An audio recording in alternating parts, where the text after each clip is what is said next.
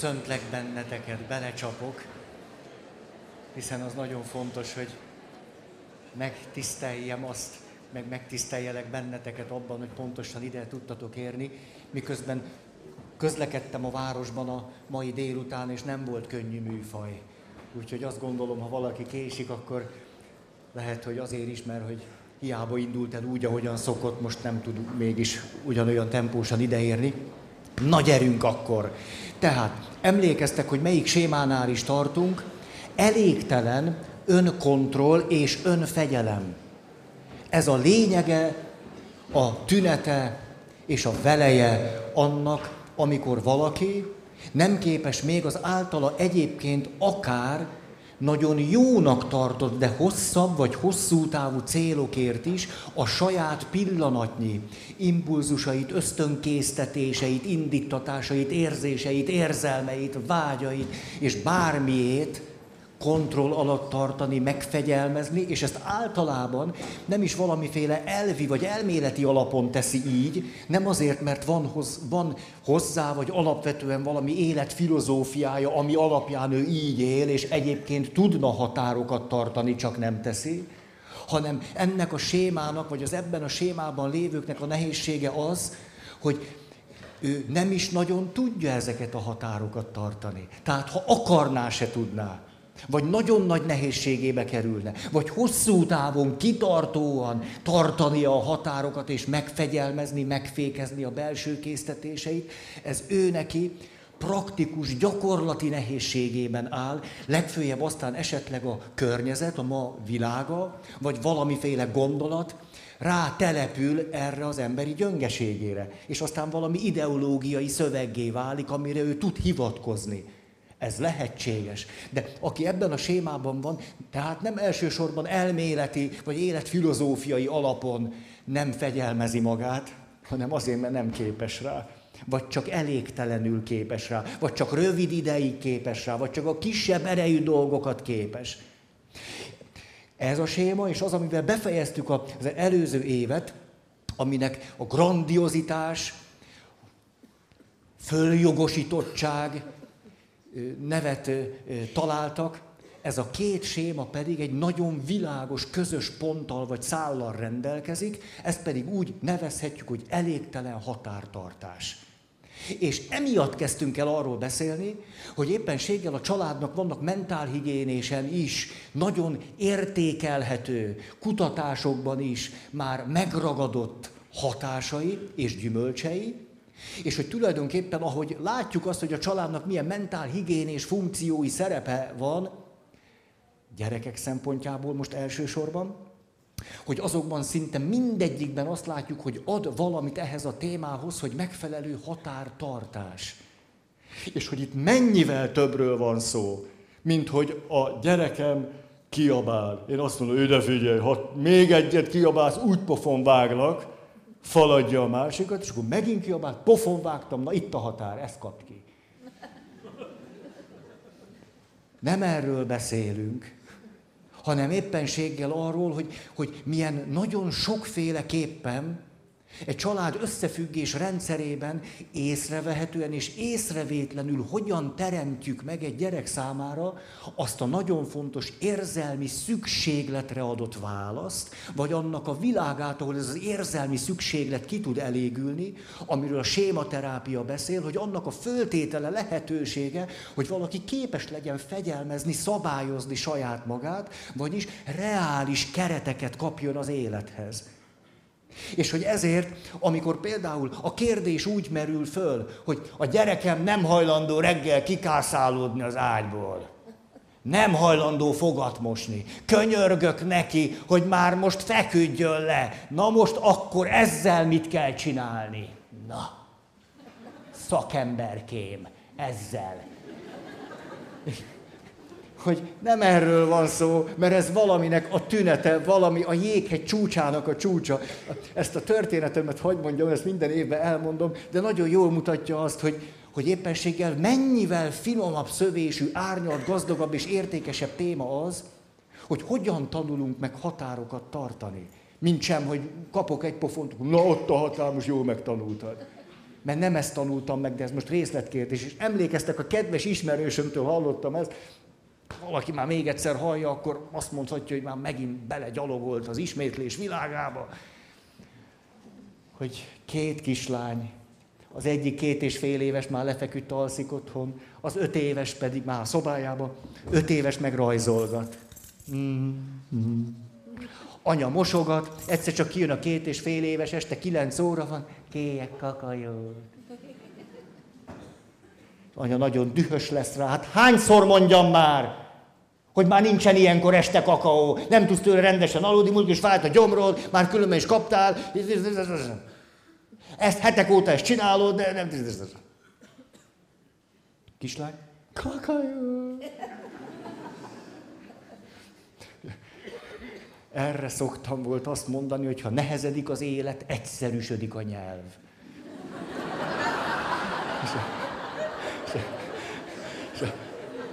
Minden esetre az anyát elborítja valami, de most ő idáig van vele, és kinyitja a hűtőszekrényt, és azt mondja, igen, akkor kapsz, elegem van, kapsz, kapsz, és kinyitja a hűtőszekrény ajtaját, és nincs tej.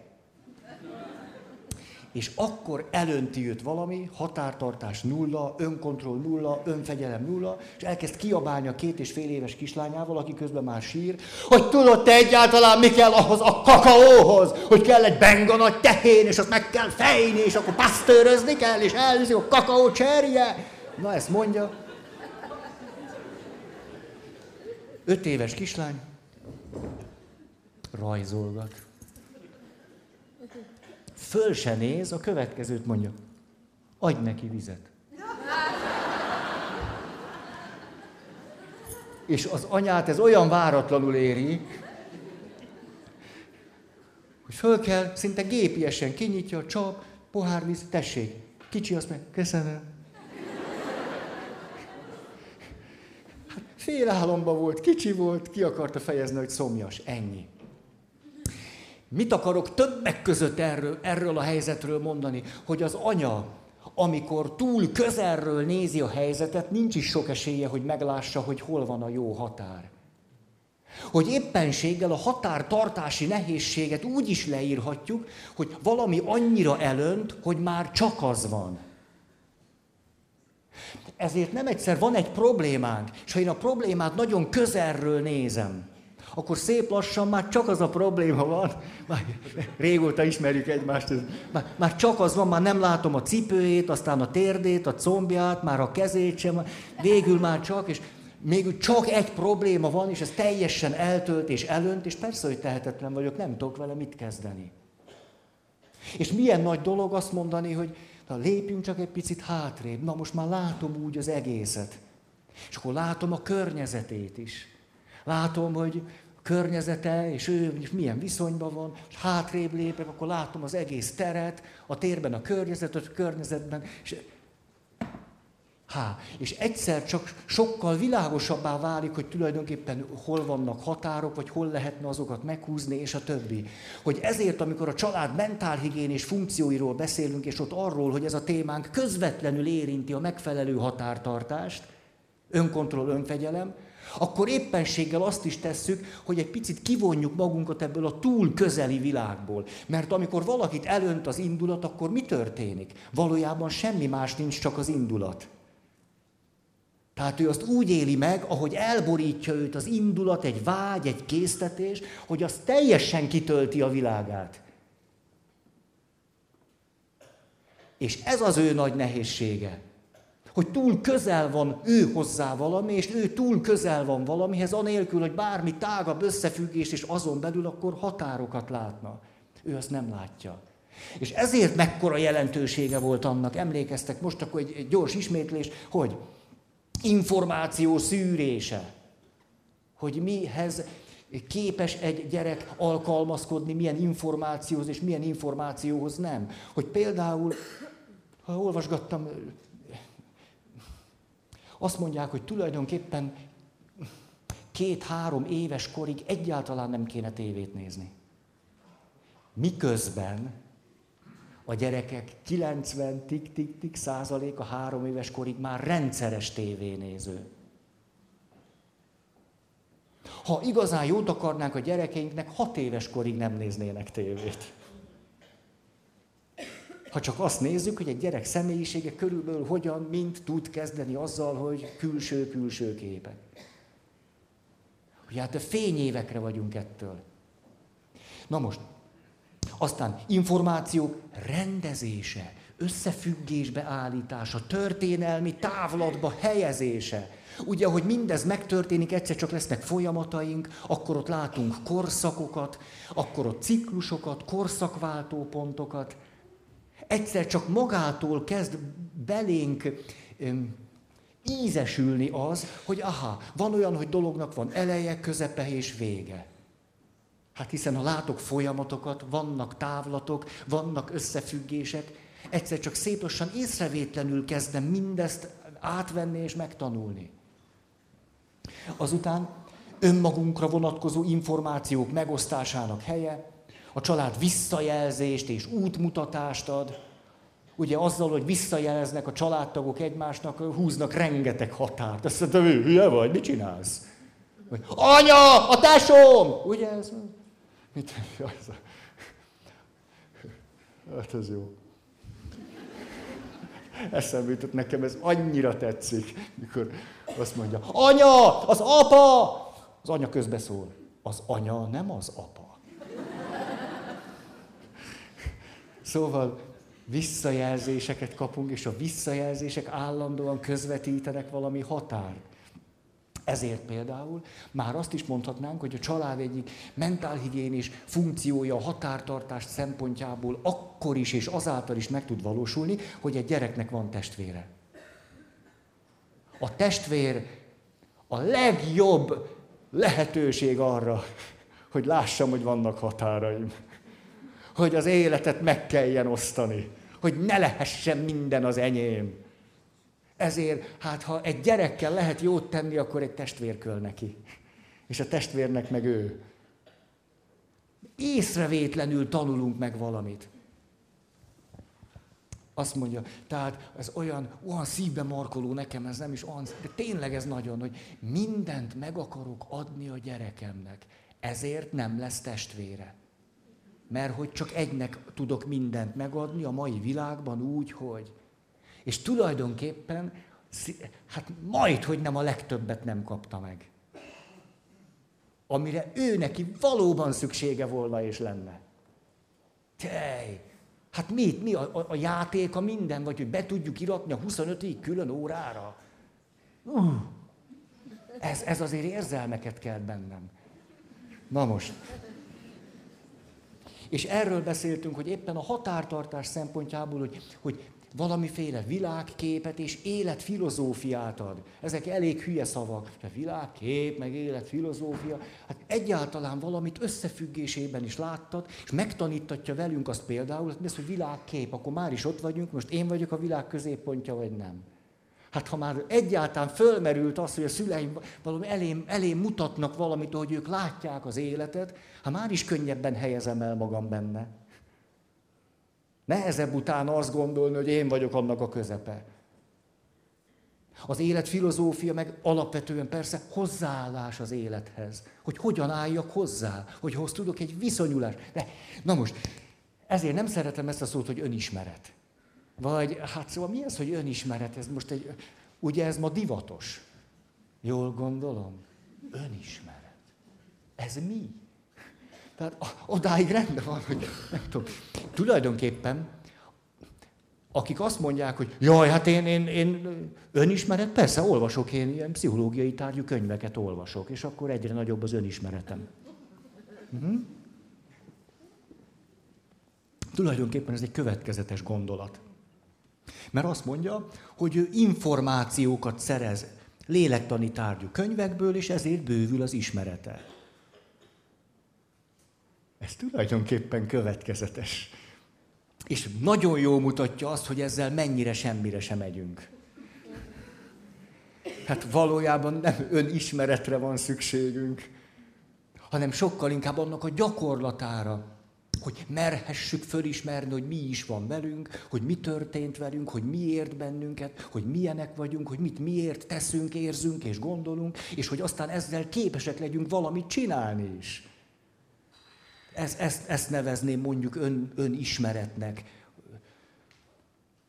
Ez, ezt azért mondom, mert itt nagy naivitással szoktam találkozni, hogy a könyvekből, kívülről rácsodálkozom arra, hogy tulajdonképpen rám érvényes ez az elégtelen határtartás.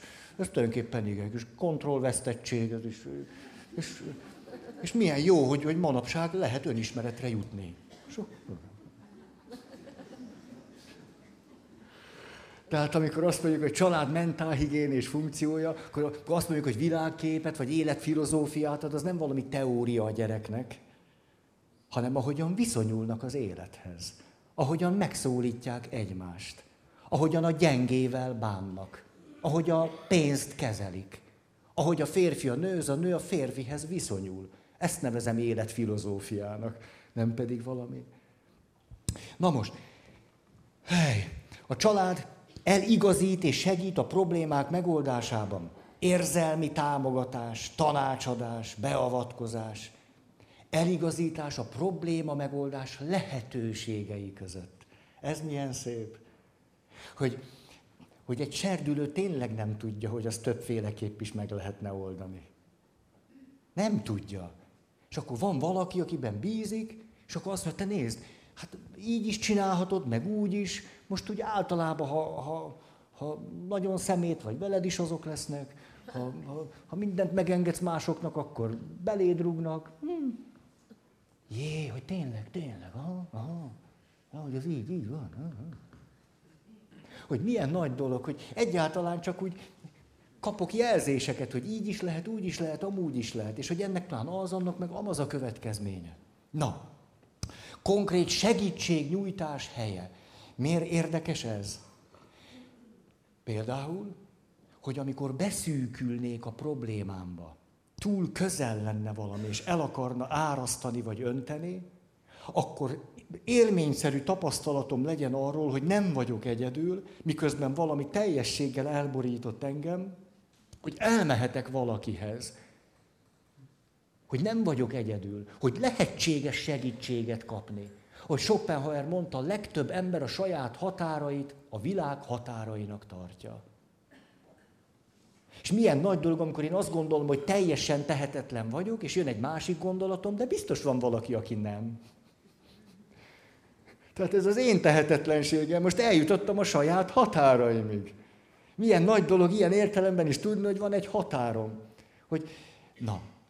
Vagy mikor azt mondom, ez a probléma megoldhatatlan, akkor nem jelenti azt, hogy nem megy tovább az élet, hanem, hogy valamit ki kéne nőnöm, vagy ki lehetne, túl lehetne haladnom. He. Aztán, ez is milyen szép, a család, a pihenés és a regenerálódás helye. Hát ahhoz kell azért egy jó kis határ, nem? Hogy hazamehessek és azt mondhassam, na, itthon vagyok. Jaj, de jó. Hát itt nem kell, nem kell úgy, így, így vagyunk, itthon vagyunk. Jaj, de jó. Ja, de jó itthon. Igaz, bejöttem cipővel, de... Ezzel átléptem egy határt kétségkívül. Ja, de... Szóval, milyen jó, hogy tudhatom azt, hogy a világban van egy hely, és annak van valami határa, ahol én otthon lehetek. És hogy ott nem kell a szerepeimben lenni, hogy ott, hogy ott, hogy ott, hogy ott.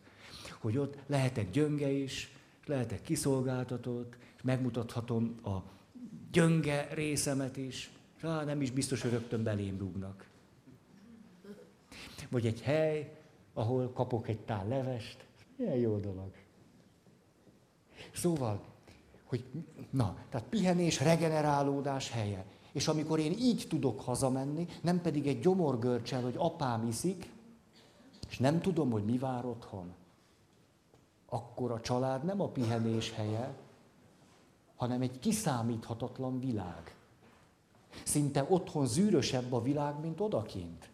akkor hol van nekem az a világ, ami meg tudom mondani, hogy innentől idáig ott, ott valami nyugim van. Hol van az én biztos helyem?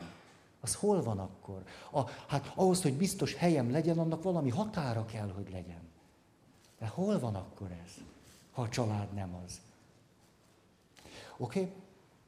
Referencia és kontrollcsoport. Hát, ez a kontrollcsoport, az jó volt, jó. Igen, értékeli, jóvá hagyja a családtagoknak a dolgait, motiváltá tesz, számon tartjuk egymást, kontrolláljuk is egymást. Na most, nem is folytatom ezt. Hely. Ahhoz, hogy egy családban megtanuljuk jó helyen a határokat meg is élni, ahhoz például nagyon fontos lenne, hogy legyenek generációs határok. Hogy világos legyen, hogy nagyszülők, szülők és mi gyerekek. A szülősítésről sokat beszél... Átlépte az é betű a határt. Tehát a szülősítésről sokat beszéltem, hogy az tulajdonképpen nem tudatosan egy generáción való átlépés, sokszor kettő is. Mikor én az apámnak az apja leszek, akkor két generációt mentem fölfele, és éppen saját magam nagyapja vagyok. Ez némi zavart szokott előidézni. Mikor saját nagyapámként próbálok egy családban helyet találni, nem, ez nem, nem segíti az életet. Amikor az édesanyámnak vagyok a társa, akkor ezt így mondhatjuk, nem világosak a generációs határok. Nem világos a családnak most jó értelemben a hierarchiája. A családnak van hierarchiája úgy, ahogy az életnek is van. Az élet egyszerre demokratikus és hierarchikus szerkezetű. Ma nagyon szeretjük a demokratikus szerkezetet hangsúlyozni, azzal nagyon jól párhuzamban meg összhangban, hogy elvesztettük a határokat. De az életnek van hierarchikus jellege. Például azért, mert te többet éltél, mint én. Előbb jöttél ide, mint én. Te voltál ezerkilencszázötvenhatban, én meg nem voltam. Ezért, ha én szeretnék tudni valakitől személyesen ezerkilencszázötvenhatról, akkor leülök, és van bennem némi, hát valami tisztelet, hogy, hogy te mit éltél meg, hogy volt veled. Hogy az életnek van hierarchikus jellege, de ezt nem szeretjük hangsúlyozni, ma a demokratikus jellegét hangsúlyozzuk túl. Miért is? Mert azt gondoljuk, hogy ha az életnek a hierarchikus jellegét elfogadnánk, az sehogy máshogy nem jeleníti meg magát, mint autoriter módon. De ez nem így van. Csak nagyon kevés az a valaki, aki éppenséggel valahogyan az élet logikája alapján egy erős szerepben van, mondjuk ő a nagypapa, vagy az édesapa, és ezzel a szerepével nem él vissza a gyengébb rovására.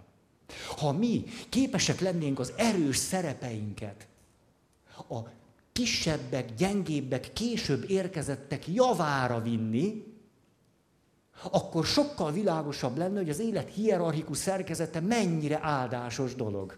Mert éppen az biztosítaná azt, hogy én lehessek gyerek, mert te vagy az apa. És én gyerekként azt mondhassam, hogy ez a te dolgod. Mi fütyülök rá, hogy honnan lesz pénz.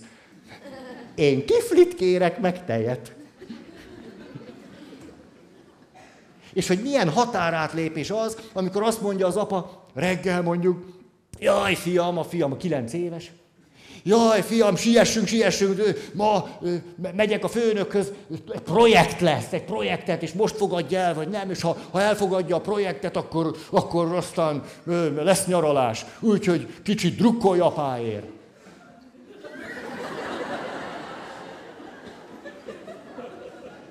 Mondjuk egy ilyen gyerek szokta érteni ezt a szót, hogy projekt, mert már négy éves korában is megtanulta, hogy mi az, és hát három év alatt már a tartalma is közel jött hozzá, és akkor kilenc évesen értitek ő neki azt, hogy, hogy merre néz a kacsacsőr,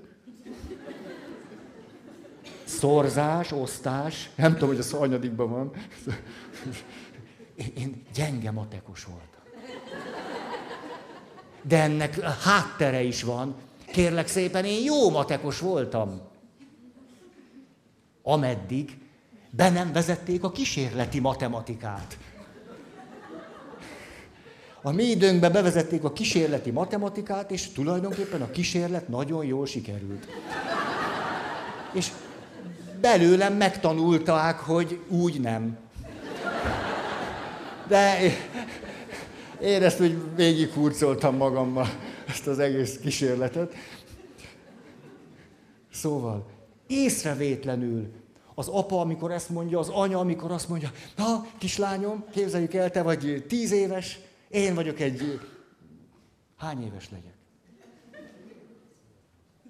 Értem, harminchét. Tehát, tehát egymásra hangolódtunk. harminchét éves anya, és nézem magam a tükörbe, te mosod a fogad, és jól néz ki anyád? És akkor te remény, jól nézel ki anyád. Na azért, mert ma nagyon fontos dolog lesz. És akkor a gyerek, ahelyett, hogy a maga dolgával törődne, az anyjáért izgul. És főleg, ha az anya hozzá is mondja, hogy ez miért fontos ő neki.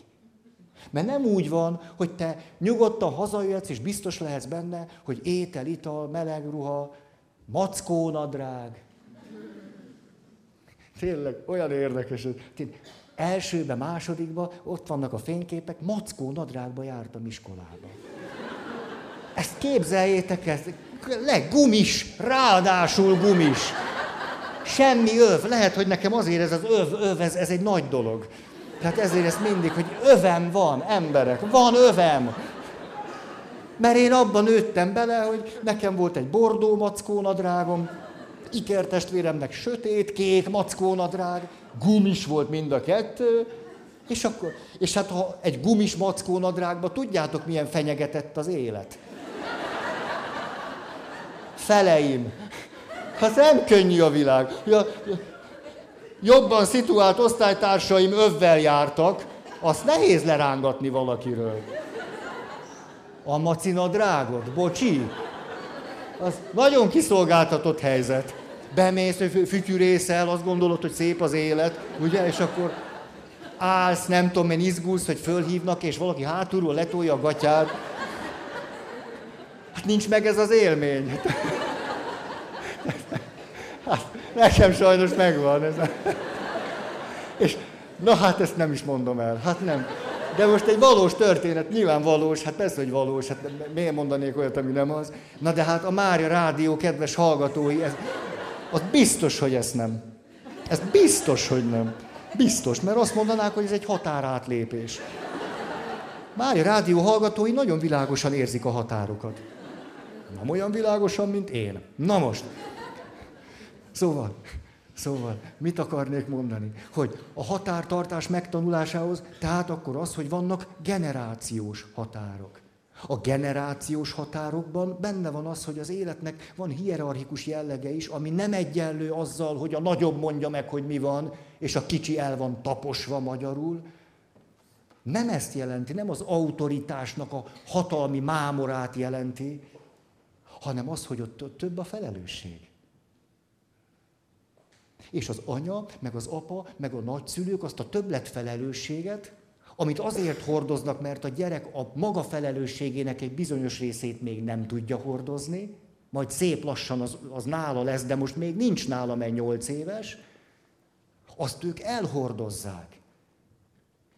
Ezt nevezem az élet hierarchikus jellegének. Nem azt, hogy kinek a kardja nagyobb, meg ki üt nagyobbat. És ez megteremti annak a föltételét, hogy egy gyerek gyerek lehessen. És ez nem azt jelenti, hogy a gyereknek hazudni kell. Lehet azt mondani, hogy na most összeültünk anyucival, majd mostanában párizsi lesz, meg virsli. Hm. És hogy melyikből legyen több. na, na, tehát akkor, hogy generációs határok. Hogy egészen világos, hogy mi a szülők szerepe, és hogy viszonyulnak a szülők a gyerekekhez, hogy ott van egy világos határ, ami rugalmas, ami tele van természetességgel, élettel, de van egy világos határ. Hogy a, a, a nagylánynak ne kelljen az édesanyja legjobb barátnőjévé válni. Hát nem talál egy jobb barátnőt magának. A saját gyerekére teszi rá annak az összes terhét. Ez nem, nem, ú, de most elnézést, valaki így van vele. Az megterhelő egy gyereknek. Megterhelő. Szóval, na, aztán akkor az azt is jelenti, hogy határtartás, hogy a családnak van egy határa. Hogy valahogy világosan érzékeljük, hogy itt van a regenerálódás helye, itt vagyunk mi itthon, és ide nem törhet be akárki. Helyhaj. Vagyis, hogy a világ és a család között van egy rugalmas, de nyilvánvaló határ. Mégpedig a családtagok érdekében és védelmében. Hogy ott meg lehessen pihenni, és a többi, és a többi. Hogy ott úgy is lehessünk, ahogy odakint nem. De ez megint nem jelenti azt, hogy az odakintet démonizálni kell. Hogy itt vagy biztonságban, fiam. Mert odakint titánok küzdelme zajlik. És az ember pedig valahogyan bekerült ebbe a kozmikus küzdelembe. Hát úgy is néz ki. Tehát nem erről van szó, csak hogy ott van egy határ. És hogy milyen nehéz az például, ugye, hogy, hogy ugye összefüggések, hogy mit jelent ez, hogy határ? Hát ha, ha én egy fiatalember vagyok, aki nem tudok érzelmileg eljönni az anyukámtól. Ugye, a klasszikus. Ebből persze anyós konfliktusok származnak bőségesen, magyar családokban több mint hatvan százalékban. Nem jövök el otthonról, akkor ez azt jelenti, hogy a családnak egyáltalán nincsen egy világos határa. Nem úgy van, hogy anyuci, apuci, gyerekek. És akkor, ha a tágabb családot nézzük, ott vannak a nagyszülők is, mert nem így van, hanem úgy van, hogy apa meg az anyukája, ott van anya meg a gyerekek. És itt megy a húza, vona, húza, vona, akkor hol a család határa? Nem is látjuk, hogy hol a család határa, most az anya meg a gyerekek a család határa, de akkor az apa nincs benne a családban. Vagy most úgy van, hogy akkor ez az egész a határ, de akkor mi, mi, mi van itt a nagymamával? De akkor, akkor mi van a feleséggel? Akkor zűrzavar van. Tehát, hogy, hogy érzelmileg, ha el tudok jönni a származási családból, érzelmileg, erről milyen sok szó esett. És azt tudom mondani, te vagy a legfontosabb nő, és ezt a feleségemnek mondom. Hogy ez? Na jó. Te vagy a legfontosabb férfi. Ezt a férjemnek mondom. Ha ezt érzelmileg ki tudom mondani, ebből adódik az, hogy ott világossá válik egy határ.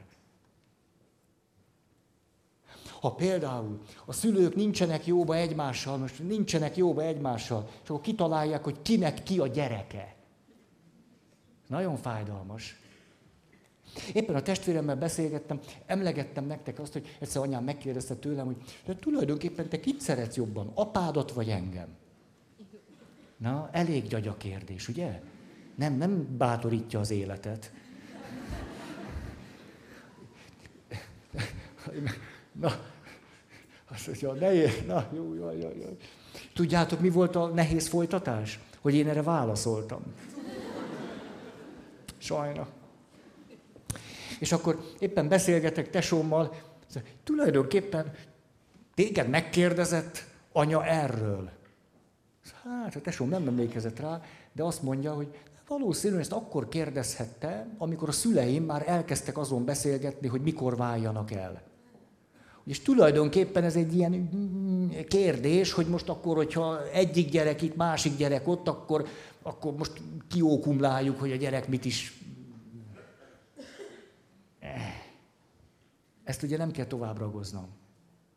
Tehát, ha nincsen köztünk meg az egység, akkor egyszer csak teljesen máshol lesznek határok. Lesz anya és a lánya, és lesz apa meg a fia, apa és a lánya, anya és a fia, és... és zűrzavar lesz a határokban.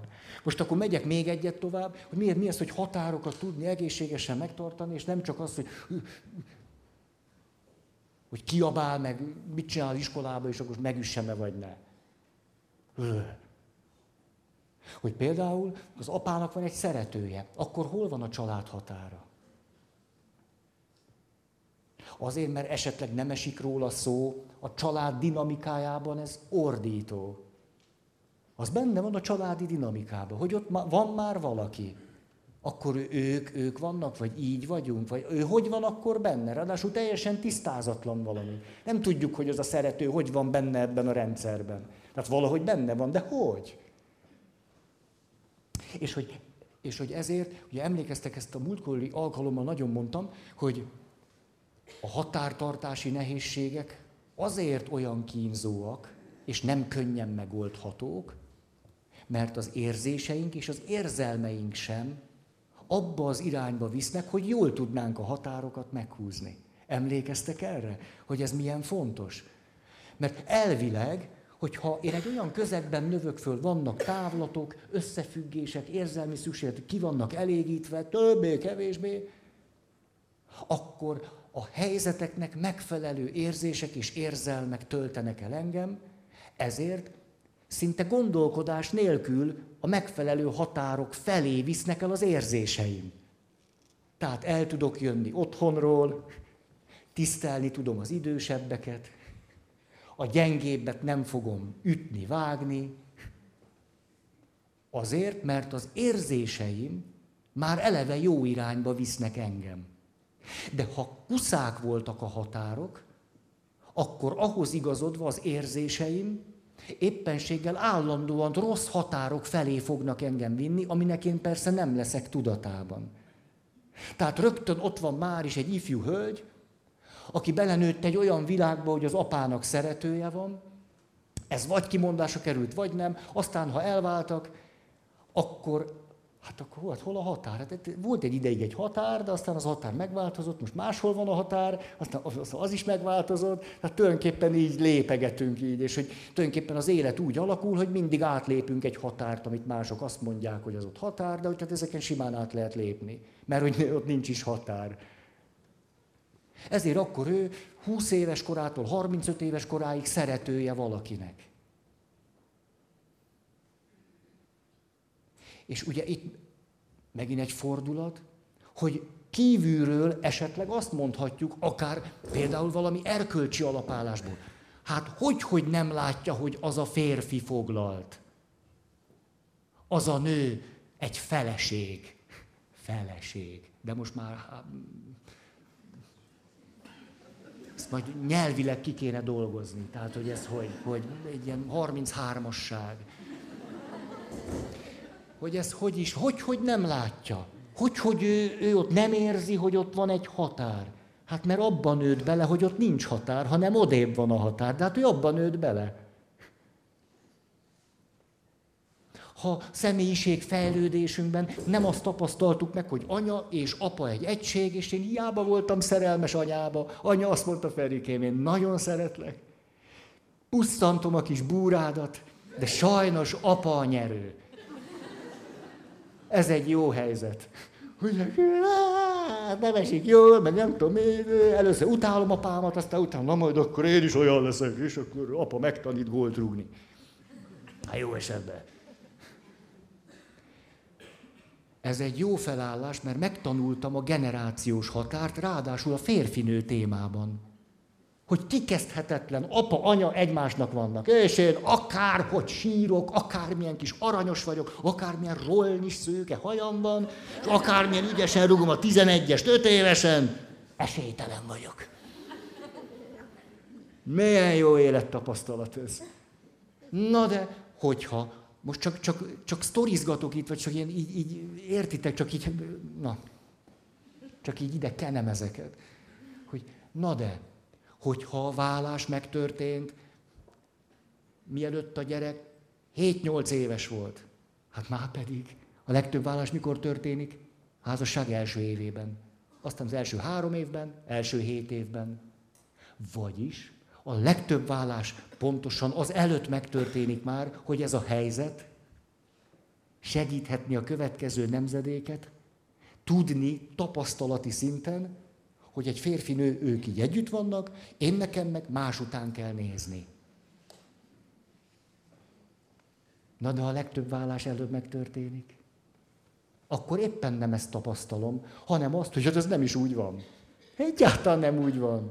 Hanem úgy van, hogy anya már nem szereti nálunk apát, engem szeret. És mennyire világosan ennek a dinamikának a leképezés, hogy megyek, és tulajdonképpen egy másik családból hozok el valakit.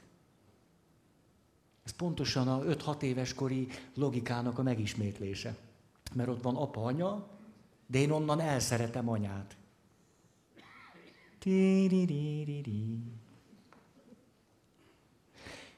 Ezért tulajdonképpen, hogy a, a, a család rendszerben beállnak ezek a problémák, megtanuljuk azt, hogy vagy nincsenek határok, vagy azt se tudjuk, hol vannak, vagy vannak, de össze-vissza vannak, vagy... De... És hogy az érzéseink és az érzelmeink igazodni fognak ahhoz a sebzettséghez, amit a határokkal kapcsolatban hordozunk magunkban. És ezért, amikor az ifjú hölgy ártatlan arccal, hát ebben mi a baj?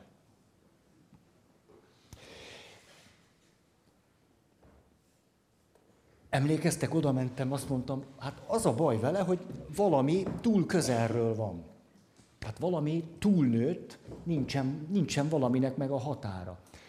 Mikor valaki azt mondja, hogy de hát én a legszebb dolgokat élem meg ezzel a férfivel. Soha még engem férfi úgy nem szeretett, mint ő, akkor erre én még papként is azt mondom, hogy ezt minden további nélkül el tudom képzelni. Hát már miért ne tudnám? Sőt, azt gondolom, hogy ha ő egy picit is ad magára, legalább olyan embert választott, aki úgy szereti, mint még senki eddig őt. Örülök neki, hogy legalább tudott egy ilyen embert választani. Hogy legalább, nem, legalább olyat választott. De ez miről szól? Arról, hogyha csak benne vagyok. És nem látok rá, hogy hát ez itt egy nagyobb összefüggés is van. És nem az a probléma, ami belül történik, hanem hogy ami belül történik, az egy összefüggésnek a részeként történik. És ha az összefüggést nézzük, akkor ugye ez érthető, hogy ma a legtöbben, mert nincs határ, vagyis ő a határt hol húzta meg? Itt van egy buborék, én most nem, nem, nem, nem valami, legalább valami nőt keresek, hát nem. Ő egy buborékban él, és ott abban ő, ő meg a férfi. És ő ott húzta meg a határt. És minden, ami ott belül érzelmi átélés, az kitölti ezt a világot. Ha picit hátrébb lépne, összefüggések, folyamatok, nem mentem neki. Ezt, ezt láttátok? Ezt hogy éreztem, hogy itt, itt a határ? Na.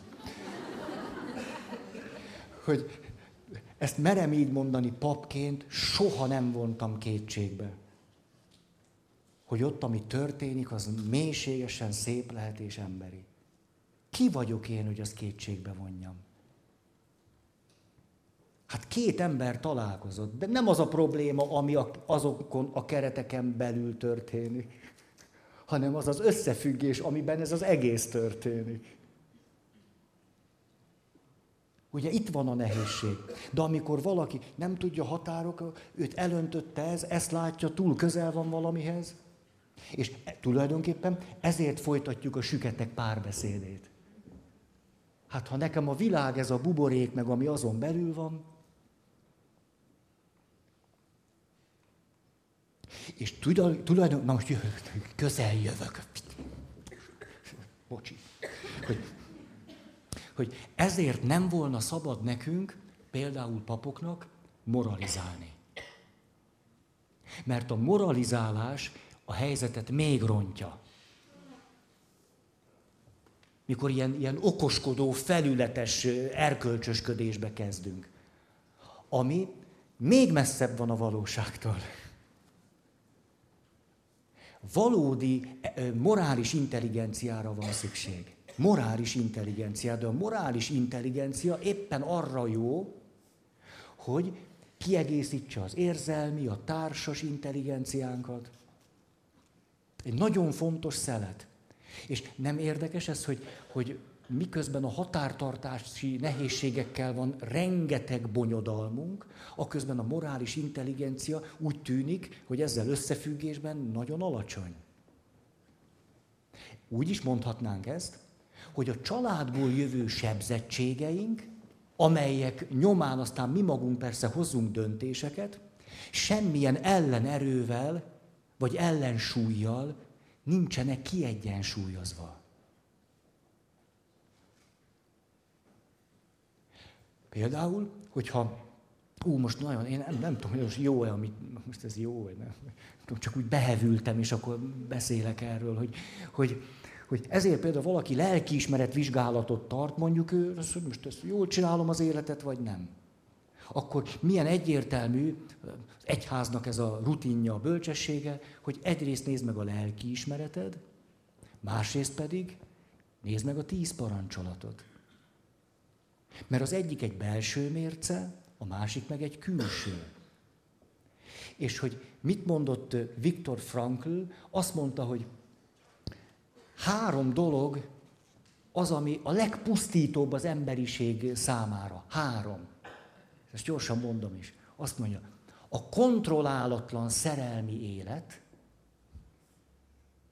legpusztítóbb, a második, a kontrollálatlan lelkiismeret, és a harmadik, a kontrollálatlan istenképzetek.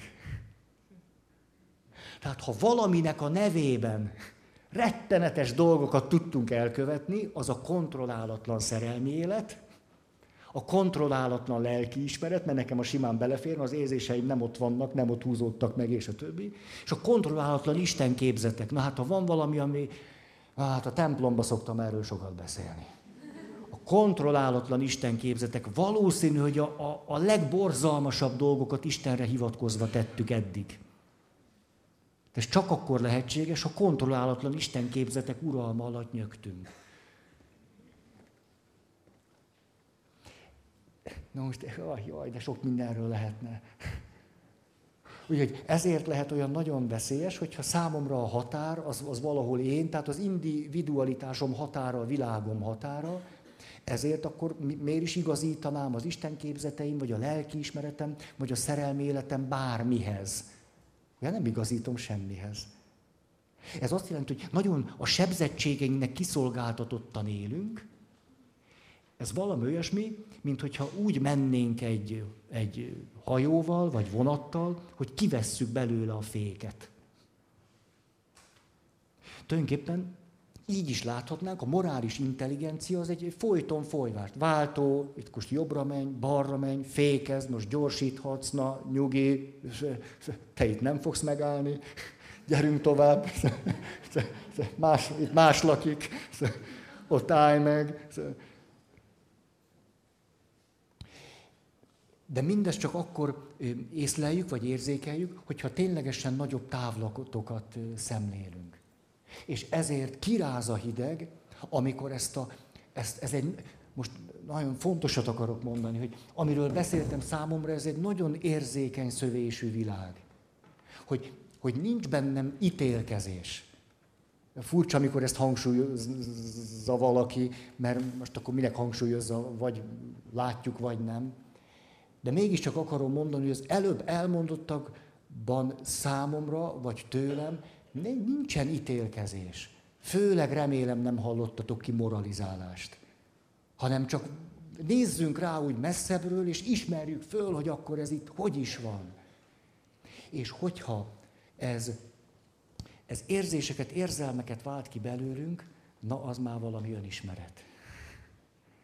Okos könyveket elolvassuk, és hogy én ilyen alkat vagyok, hát ez jó van, jó van. Tehát talán érzékelhető, hogy micsoda jelentősége van ennek, hogy önkontroll, önfegyelem, de hogy ez a családon belül a megfelelő határtartásból hogyan, hogyan és hogyan születik meg. És hogy nehéz egy gyerektől elvárni, hogy ő határokat tartson, ha szülők nem tartanak határokat. Márpedig egy gyerek, ahogyan nagyon sok érzelmi szükségletét nem tudja kielégíteni, többek között a határtartási szükségletét sem tudja kicsikorban kielégíteni, tehát ő neki segítenie kell, ő neki a szülő segít ezeket a határokat megláttatni, mert ő nem tud, nem is látja, és nem is ott húzza meg. De hogyan képes egy szülő a gyerek javára tenni ezt úgy, hogy a szülő maga képes az önkontrollra, meg az önfegyelemre? Hát pontosan úgy. Tehát amikor egy szülőnek eljár a keze, hogy végre most már aztán megmutassa, hogy hol lakik a magyarok istene, hát ez minden csak nem egy egészséges határtartás, hanem éppen egy határnak a brutális átlépése. És már is megtanítottam a gyereket, neked szabad, elég, ha te vagy a felnőtt. De ezt most vasárnap mondtam, de hát ez a kedvencem, mikor, mikor azt mondja, egy szülő azért veri meg a gyerekét, mert ő megverte a kisebb testvérét. Ezért megveri, hogy egy életre megtanulja, hogy a nagy nem verheti meg a kicsit.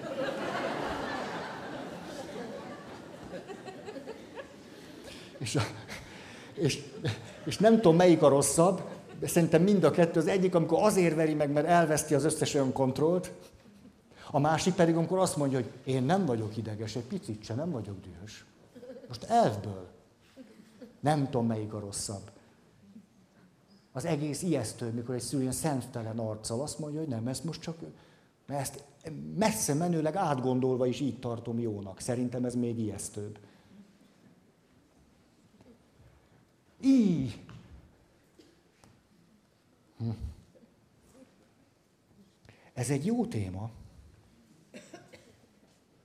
És akkor most gyerünk, megyek a könnyebb vizekre, a hónap ünnepelni fogunk, és akkor... Um, hogyan segíthetünk a gyerekeinknek? Most elsősorban John Payne nyomán fogok beszélni, egyszerű gyerekkor. Azt mondja, hogy négy, dolgo, négy dologban tudjuk, és nagyon érdekes, mindegyikben ott van a határ, hogyha a gyerekeinknek kevesebb lesz a tárgya, kevesebb tárgy, ritmus, időrend, és a felnőtt világ kiszűrése. Hát azt tapasztaljuk, hogy a gyerekeink meg vannak bolondulva, hiperaktív a Józsika, például azért, mert mi az ő szabad cselekvésének a határait nagyon szűken húztuk meg. Mert a Pistike hat éves kortól kezdve azt hallja reggel nyolctól délután nyolcig, hogy ülj le, maradj nyugodtan, ne fészkelődj.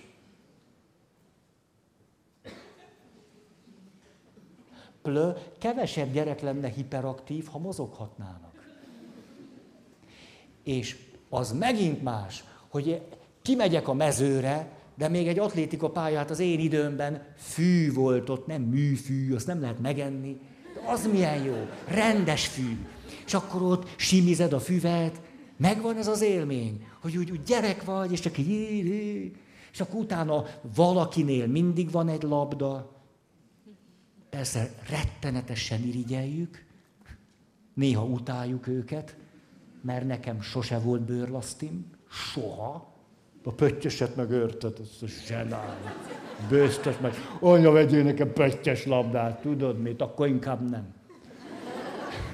Szóval, hogy az egész más, mikor a mozgás is valami irányított tevékenység, és egész más, mikor kint van a pályán, a mezőn, a grundon, az tök mindegy hol, a zsákutcának a végébe. És akkor ott, na, ja, kimegyünk játszani? Hát, ú, az aranycsapat tagjai, hogy meccs után, azt tudjátok? Az aranycsapat tagjai. Egy győztes meccs után. Este bekajáltak minden, egészségedre. Ah, bekajáltak, jöttek, hosszú volt az út, megálltak, sötét volt, azt mondja, kapcsolt föl Józsikám a reflektort, leálltak, és fociztak az úton. Az aranycsapat tagjai. Na, hát így. Hát ezért voltak zsenik a pályán. Hm. Tehát, ha mozoghatnának szabadon, akkor könnyebb lenne akkor, amikor ülni kell, ülni. Na most, tehát kevesebb tárgy, az életnek ritmust adni, jóféle időrend, amiben... Na, majd mondom, és a felnőtt világ kiszűrése. Ezekről fogok most beszélni. Kezdjük mondjuk, he, melyikkel a kedvencem? Ha, kedvencem. Az időrend. Ha-ha. Csurog a határtartási témáktól. Azt mondja, úgy tűnik, És hát megvannak az adataink, hogy húsz-harminc-negyven évve visszamenőleg hogyan lett egyre kevesebb szabad ideje a gyerekeknek. De egyre kevesebb. És ráadásul az egyre kevesebb szabadidőből egyre többet néznek tévét. Passzivitás, növekvő agresszió. Emlékeztek erről pár évvel ezelőtt, rengeteg kutatási eredményt mondtam, hogy mit tesz a felnőttel és a gyerekkel, meg kétszer annyira. A televíziónézés elégedetlenné tesz, passzívvá, pessimistává, életuntá, motiválatlanná, és rengeteg dolgot tudnék mondani. Fele annyi szabadidő néhány évtized alatt. És a meglévő szabadidő nem azzal telik, hogy legalább szétrugjuk a világot este héttől le, nem tudom én, napnyugtáig. Tehát amikor időrend, az nem azt jelenti, hogy még jobban osszuk be a gyerek életét, hanem hagyjunk neki időt a szabadidőre. Hogy nem kell mindent beosztani. Mert ha mindent beosztunk, és ráadásul aztán akkor mi motiváljuk, mi utalmazzuk, mitől lesz kreatív? Mitől fedezi föl a világot, meg magát? Erre azt mondja John Payne, nagyon jó pofa, azt mondja, hogy, hogy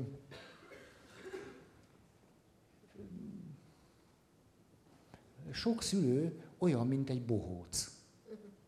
Szórakoztatja a gyerekét. Azt mondja, hogy gyerekeknek nem szórakozásra van szükségük, hanem élményekre. Egy gyereket nem szórakoztatni kell. Mi felnőttek szoktunk elmenni szórakozni. Ez is egy nagy kérdés, hogy mit csinálunk akkor. De, hogy ez azt tulajdonképpen mi is. De egy gyerek nem szórakozni akar, hanem élményekben részt venni. És sokszor, amit mi felnőttek, azt mondjuk, hogy mikor hagyod már abba a béka ugráltatását? Ugye talán nyáron volt, kiment Dunapart, nem tudom én, akármilyen tó, és akkor néztek, kvartyogtak a békák, és fogtam még kis, mekkorát ugrik. És egy egész délutánt eljátszotta vele. Az a gyereknek élmény. A szülő meg azt mondja, nem, nem, hát beíratom őt...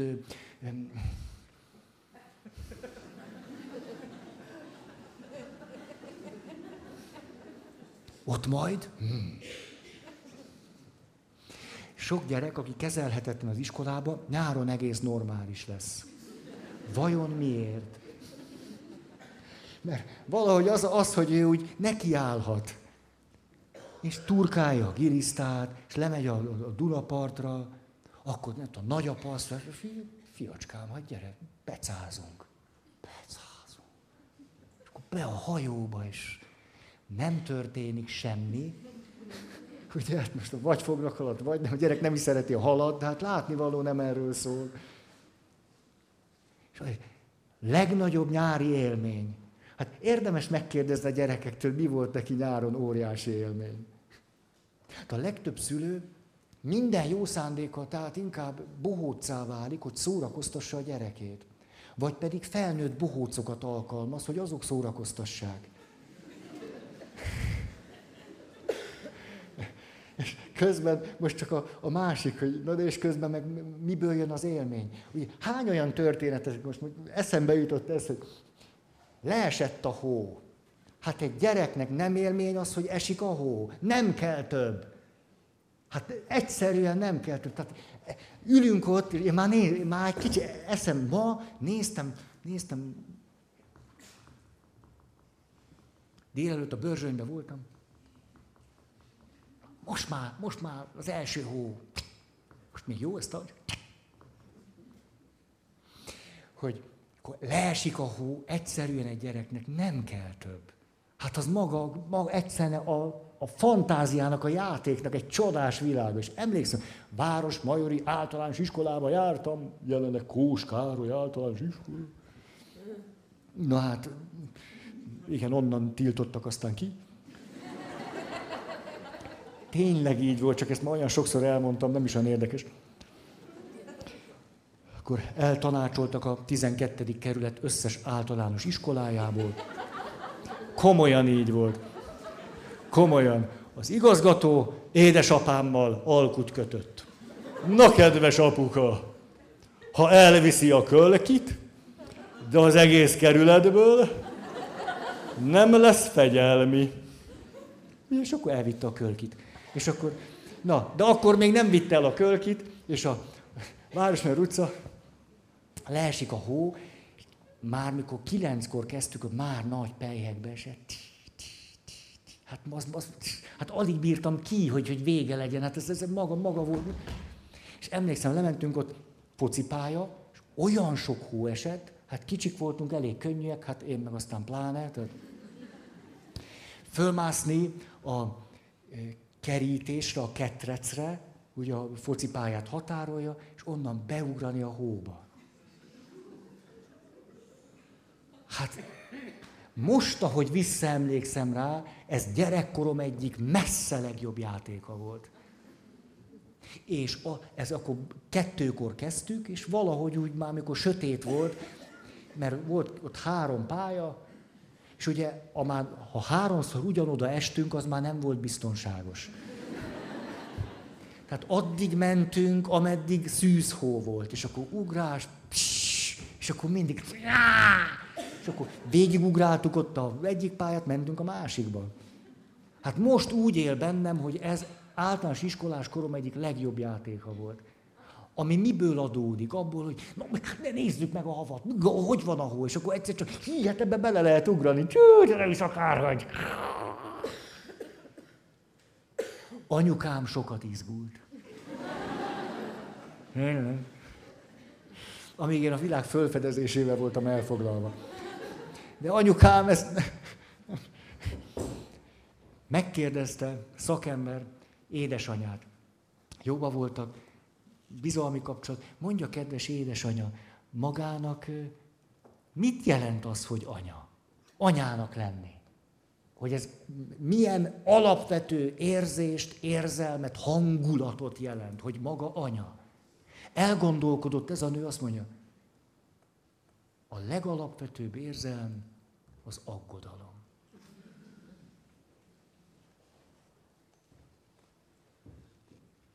Hát ha egy édesanyának a legalapvetőbb érzelme az aggodalom, a legalapvetőbb, amit lerakhatatlanul visz, hol lesz ott határ? Nem ott lesz a határ, ahol az a gyereknek jó, az tuti biztos, hanem ott, ahol az anya elviselhetőnek tartja az saját aggodalmát. És ma nagyon sokan aggódnak a gyerekeik miatt, és emögött mindig van realitás, hogy jaj, a gyerekem, és a legtöbbet a gyerekemnek, a legjobbat a gyerekemnek. És tudjátok, azt mondta egyszer, úgy emlékszem erre, hogy egyszer azt mondta egy, egy pap, na sokan vannak szülők úgy, mint ahogy mi annak idején falun a kis csirkével. Még csak olyan négy-öt évesek voltunk, és akkor na, kis csirke, és akkor na, minden gyerek magához vesz egy kis csirkét, ugye, úgy, úgy szorongatja, és ugye, amikor kinyitja a kezét, mi lesz vele? Megdeglik a kezében. Mert annyira, annyira, annyira vigyáz rá, hogy annyira szorítja, hogy észre se veszi, hogy megdöglik a csirke. Ez lehetne egy kép a mi gyerekkorunkról. Ja. Hogy annyira, annyira, hogy mi lesz majd velünk, tudják? Na, van egy műsor, kicsit zavarba vagyok. Egy műsor, amiben lakásokat, házakat mutatnak be. Ez engem érdekel. És nézem ezeket az amerikai, meg mit tudom én, milyen ausztrál. Nézik a családi házat. Fiatal apa, anya, van egy gyerek, és mennem. Megfelelő házat szeretnénk a gyereknek. Bemennek, mit mond ugye az ügynök? Hát az, erre ki van már találva a világ. Aztán, kérem szépen, van három hálószoba, három gyerekszoba. Bemennek a házba, milyen tágas. A háznak kell tágasnak lenni a világnak. Hát a, elég, ha a világ tágas, akkor ha engednek oda ki, hogy fölfedezzem, akkor az elég tágas. Szóval jönnek azt a földszint, jön a... Szóval, ó, ez jó lesz gyerekszobának. Mennek tovább. Ez lesz a játszószoba.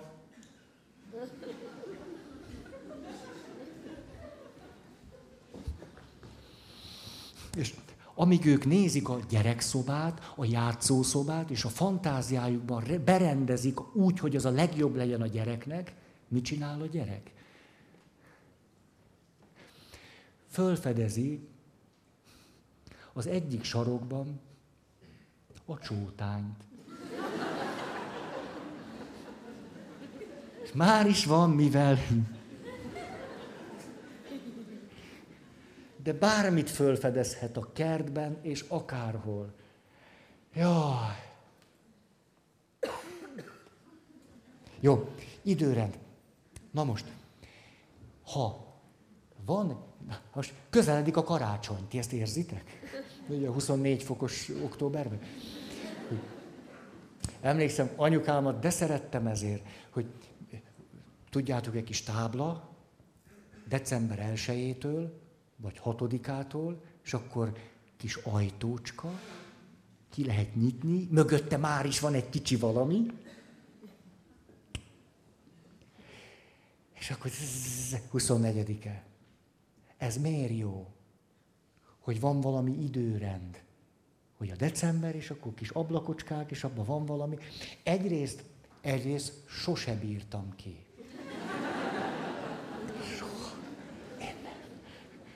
Nem, nem. Olyan volt, hogy visszadugtam. Tehát megalkuttam magammal, hogy jó, jó, rendben, tehát majd láttam, fehér csoki, hát az mekkora dolog volt akkor. Fehér csoki! És akkor azt mondta, jó, nem eszem meg, csak megnézem. Ki mondott meg? A oh, fehér csoki. Vissza.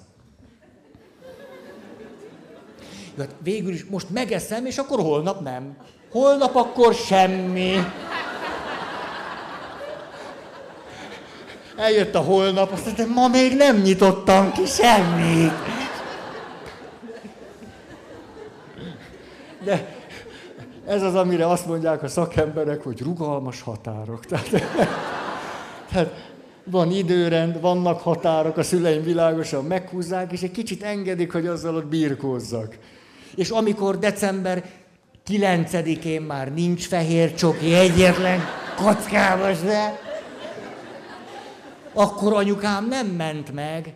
Nincs az, hogy akkor éjszaka leple alatt bedugdossa a második kör fehér csoki, hanem akkor Ferike unatkozik és szenved.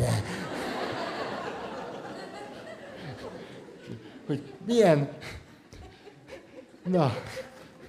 Hogy milyen jó ez, hogy látjuk, igen, akkor egyik nap, másik nap, vagyis ez az, ez benne van az egyház pedagógiájában is, hogy várni valamire. Hogy valamit ki kell várni. Hogy kivárom, mert annak akkor van ott az ideje, huszonnegyedikén.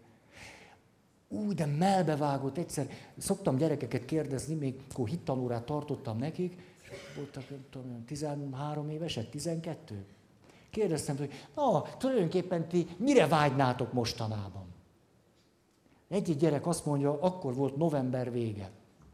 Én azt szeretném, ha idén november huszonnegyedikén lenne karácsony. Hát ez, ez rendben van.